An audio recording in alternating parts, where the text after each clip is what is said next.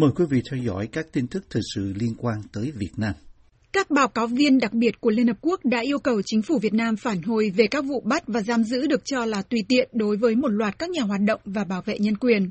Trong một bức thư gửi cho chính phủ Việt Nam từ tháng 11 năm ngoái mới được công bố, nhóm báo cáo viên đặc biệt của Văn phòng Cao ủy Nhân quyền Liên Hợp Quốc kêu gọi sự chú ý đối với việc bắt giam và truy tố pháp lý một cách tùy tiện các nhà hoạt động trên mạng xã hội và những người bảo vệ nhân quyền. Những nhà hoạt động và người bảo vệ nhân quyền được nhắc đến trong báo cáo gồm có Trung Văn Trương, Nguyễn Văn Nghiêm, Lê Văn Dũng, Đinh Thị Thu Thủy, Đỗ Nam Trung và Đinh Văn Hải. Giải thích về mối quan ngại đối với những nhà hoạt động này, các báo cáo viên cho rằng họ bị bắt, giam giữ và truy tố liên quan đến những phát ngôn mang tính chỉ trích về tình hình nhân quyền ở Việt Nam. Trong bức thư đề ngày 1 tháng 11 năm 2021, các báo cáo viên đặc biệt viết rằng họ đã nhận được những quan ngại về hàng loạt các vụ bắt giữ vào thời điểm đó và bày tỏ sự quan ngại không kém của họ đối với việc bắt và giam giữ một số ứng cử viên độc lập, đồng thời là các nhà hoạt động, những người công bố ý định hoặc ứng cử tranh ghế trong Quốc hội tại cuộc bầu cử giữa năm ngoái, gồm Lê Trọng Hùng, Lê Trí Thành và Trần Quốc Khánh. Trong một loạt các phiên tòa xét xử vào tháng cuối cùng của năm ngoái, nhà hoạt động Đỗ Nam Trung và nhà báo tự do Lê Trọng Hùng đều nhận án tù nhiều năm với các cáo buộc mà Tổ chức Nhân quyền Liên Hợp Quốc coi là mơ hồ. Ông Trung bị kết án 10 năm tù trong khi ông Hùng bị tuyên 5 năm tù, cùng tội danh tuyên truyền chống nhà nước theo Điều 88, sau này chuyển thành 117 của Bộ Luật Hình sự Việt Nam. Trước đó vào tháng 11, ông Trần Quốc Khánh cũng bị đưa ra xét xử và nhận bản án hơn 6 năm tù cùng tội danh tuyên truyền chống nhà nước. Các báo cáo viên của Liên Hợp Quốc cũng nêu quan ngại của họ về những điều khoản mơ hồ của Bộ Luật Hình sự và cho rằng điều này dường như không phù hợp với các nghĩa vụ của Việt Nam theo luật nhân quyền quốc tế. Họ nhắc đến các điều tuyên truyền chống nhà nước, tức 117 của Bộ Luật Hình sự, và lợi dụng quyền tự do dân chủ, tức 331 của Bộ Luật Hình sự, được dùng để chống lại những cá nhân chỉ đơn giản thực hành quyền tự do biểu đạt và truyền đạt thông tin.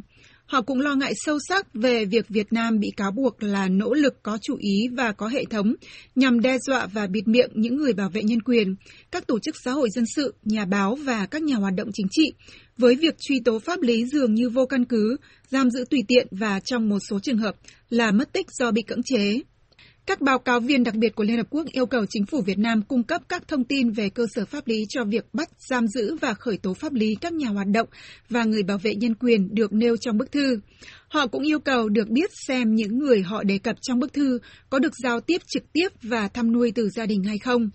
Các báo cáo viên còn yêu cầu phía Việt Nam giải thích về những biện pháp đã được thực hiện để sửa đổi các điều 117 và 331 của Bộ Luật Hình sự, cũng như đảm bảo tương thích với Điều 19 về tự do quan điểm biểu đạt trong Công ước Quốc tế về các quyền dân sự và chính trị. Chính phủ Việt Nam còn bị yêu cầu phản hồi chi tiết trước các cáo buộc về hành vi quấy rối, đe dọa và trả thù có hệ thống những người bảo vệ nhân quyền, các tổ chức xã hội, các nhà báo, các blogger,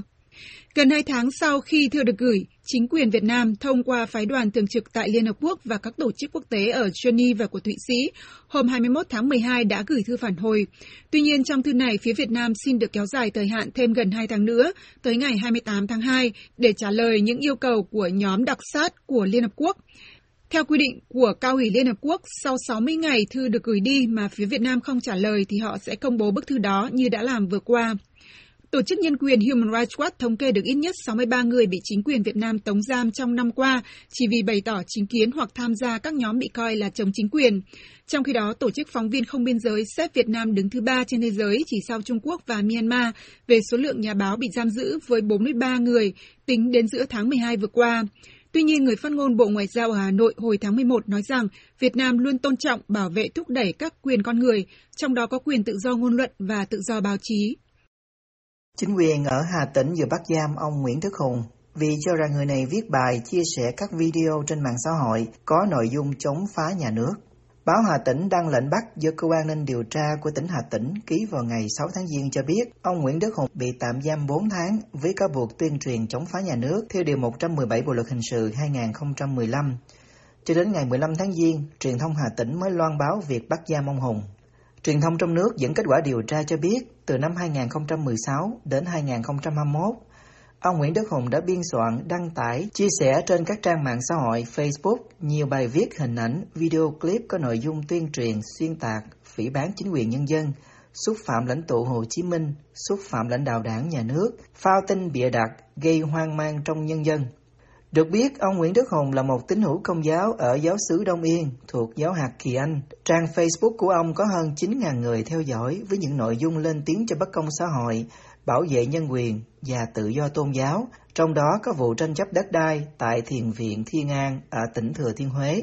Vụ bắt ông Nguyễn Đức Hùng là vụ việc mới nhất trong hàng loạt các vụ bắt giữ với cáo buộc tuyên truyền chống phá nhà nước. Cũng với cáo buộc này, hôm 12 tháng Giêng, chính quyền thành phố Tuyên Quang bắt giam nhà báo độc lập Lê Mạnh Hà, chủ một kênh YouTube chuyên lên tiếng cho những người dân bức xúc về các vấn đề tranh chấp đất đai và các vấn đề xã hội.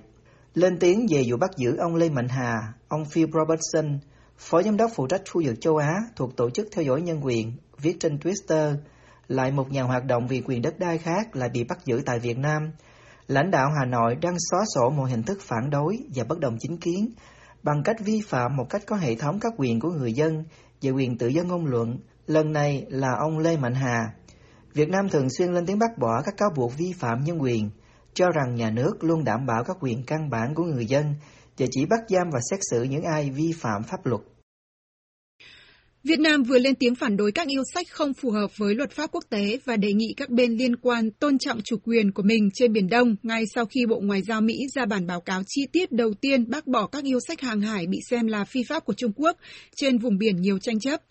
Báo cáo chi tiết nhất của Bộ Ngoại giao Mỹ được công bố hôm 12 tháng 1, trong đó phủ nhận bốn loại yêu sách trái pháp luật của Bắc Kinh ở Biển Đông, gồm cả cơ sở địa lý và quyền lịch sử, cho việc tuyên bố lãnh thổ trên phần lớn khu vực biển gây tranh chấp với các quốc gia khác, trong đó có Việt Nam.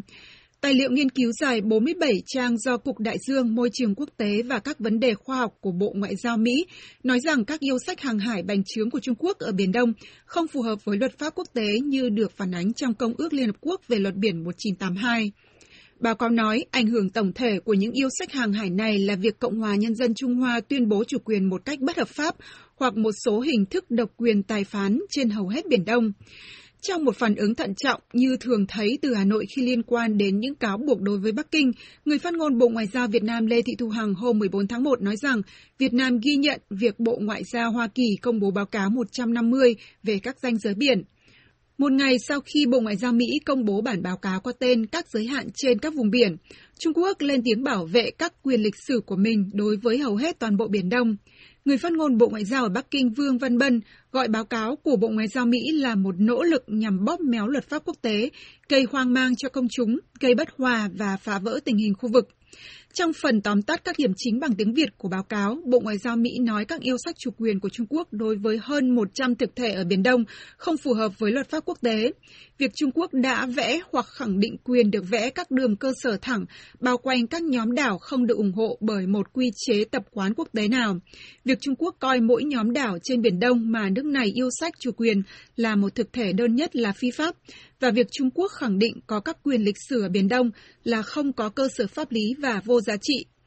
Một tòa trọng tài quốc tế ở La Hay, Hà Lan vào tháng 7 năm 2016 đã bác bỏ các yêu sách chủ quyền đường chín đoạn của Trung Quốc mà Việt Nam gọi là đường lưỡi bò trên hầu hết Biển Đông trong vụ kiện của Philippines. Bắc Kinh tuy nhiên đã phủ nhận phán quyết này của tòa quốc tế, Ông Vương hôm 13 tháng 1 nhắc lại chỉ trích của Bắc Kinh đối với phán quyết 2016 và nói rằng Trung Quốc không chấp nhận hay công nhận phán quyết đó.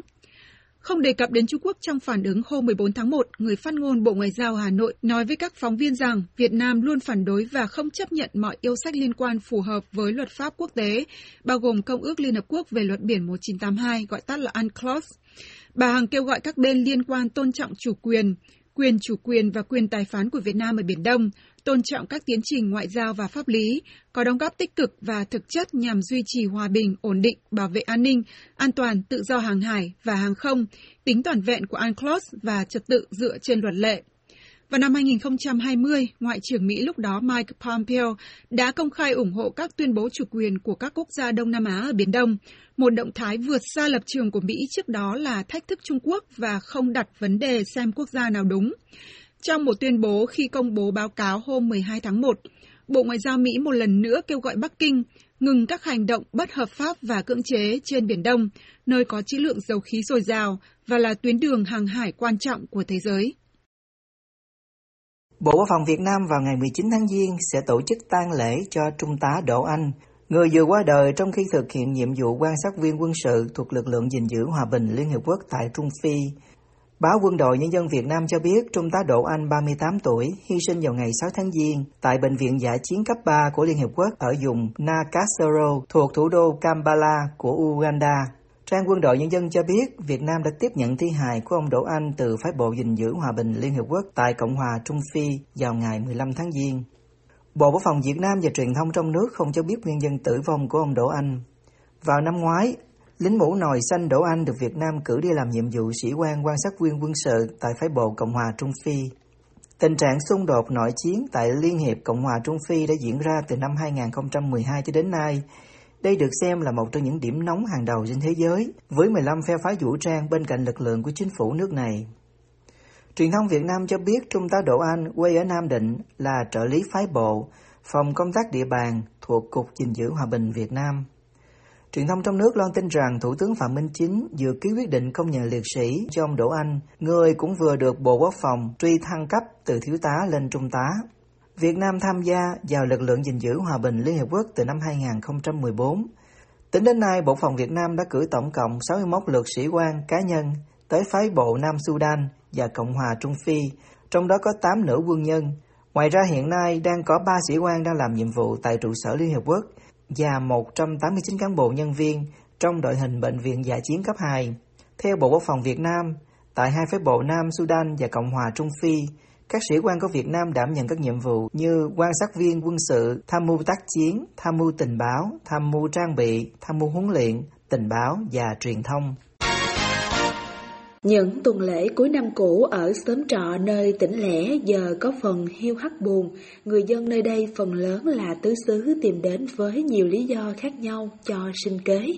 Họ làm lũ làm ăn, không nề hà cực khổ hay vinh nhục, không ít trong số đó là thân phận của kẻ xa cơ, lỡ thời vận. Ông Võ Bạn, quê ở Đắk Lắk, giờ bỏ xứ ra đi làm công nhân ngành điện, ngậm ngùi, kể. Chú quê hương chú nói chung là cũng mất mát đi cái tình cảm nhiều lắm, nên chú không về. Ừ. Nói thật là trước kia chú cũng là thật sự là chú đại gia đấy, làm ăn có cơ bản đấy, phải nhất xã nhì quyện đấy à, làm ăn có tiếng nhưng mà chú làm ăn xa suốt thua lỗ rồi chú buồn đời chú ờ, đi uh, vô trong đây để mình mắc cỡ quá nó thẳng là mình mắc cỡ quá. À, mình xa lánh xã hội để rồi mình mình tự làm mà tự đứng lên bằng cái công sức mồ hôi nước mắt của mình. Hồi trước kia cũng mình làm mồ hôi nước mắt của mình chứ cũng không phải là mình cướp bóc gì ai. Người xa quê để tha phương cầu thực vốn dĩ đã khó, giờ lại vừa trải qua dịch giả thì đúng là càng thêm kiệt quệ. Ông Nguyễn Tiến, người từ Bắc xuôi Nam bằng nghề bán khăn, nói chừng nào dư giả thì mới về quê. Giờ tiền không có về gì. Thì ờ, đằng nào cũng ấy ờ, ăn Tết ở đây rồi lúc nào có tiền này sang năm có tiền như cái ấy, ra về. Ăn tết tha hương nơi tỉnh lỵ của miền quê, dẫu sao vẫn đỡ tốn kém so chốn đô thị phồn hoa. Trong dòng chảy lao động đó, xem ra tâm lý một khi đã rời nơi chôn nhau cắt rốn, thì nếu chưa rủng rỉnh bạc tiền với của dư của để, thì người ta ngần ngại về lại quê nhà, gặp gỡ họ hàng. Ông võ bạn chia sẻ trong tâm thế bất đắc chí. Vì mình ở nhà trọ đấy ờ, cho nên là mình cũng chẳng muốn sắm sửa cái gì. Tức là mình có sắm sửa cũng chẳng ai ăn với mình. Đấy thì chú thì bây giờ mình miễn làm sao ờ, cũng ăn cơm ngày ba bữa à đủ ăn là được rồi, mình làm đủ mình ăn là được rồi. Chứ cũng chẳng thiết tha gì cuộc đời còn lại của mình, giờ cũng không thiết tha gì nữa chứ. Nói chung là nó cũng buồn. Buồn cho số phận đến đâu đi nữa thì cũng phải sống và nếu không về quê thì cũng gửi chút quà Tết cho phụ mẫu. Bà Trần Thị Dưỡng, quê ở Bến Tre, xa xứ mưu sinh bằng nghề bán bánh tét, cho biết. Chắc năm nay không tiền gửi về lì xì với cha với mẹ dưới luôn đó. Nghĩ rằng Tết năm nay chắc mua chừng nửa ký thịt rồi à, cúng rước ông bà với à, mua vài à, miếng đậu hũ xào vậy đó. Cúng rước ông bà rồi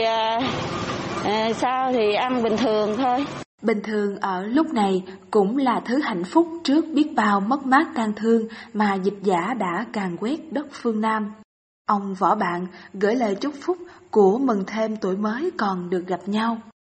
Nói chung là bây giờ mình là những người còn lại thì cũng chúc phúc cho nhau và cũng mừng nhau trong cái mùa xuân năm nay là coi như là là là, là được thêm một tuổi nữa mà mình đã vượt khỏi mình đã chống được mình đã tránh được vượt qua được. Như vậy là mình cũng mừng thôi. Mừng còn là vì dịp năm hết Tết đến này, người ở đất phương Nam được trở lại mưu sinh, dù dịch giả vẫn còn đó với chuyện đe dọa của biến chủng Omicron, với những ám ảnh về biến cố bi thương mà người xứ này đã trải qua suốt thời gian dài giãn cách.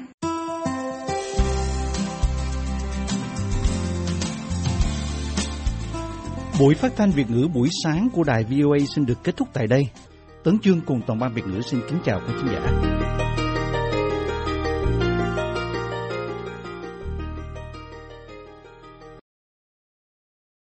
This program has come to you from the Voice of America, Washington.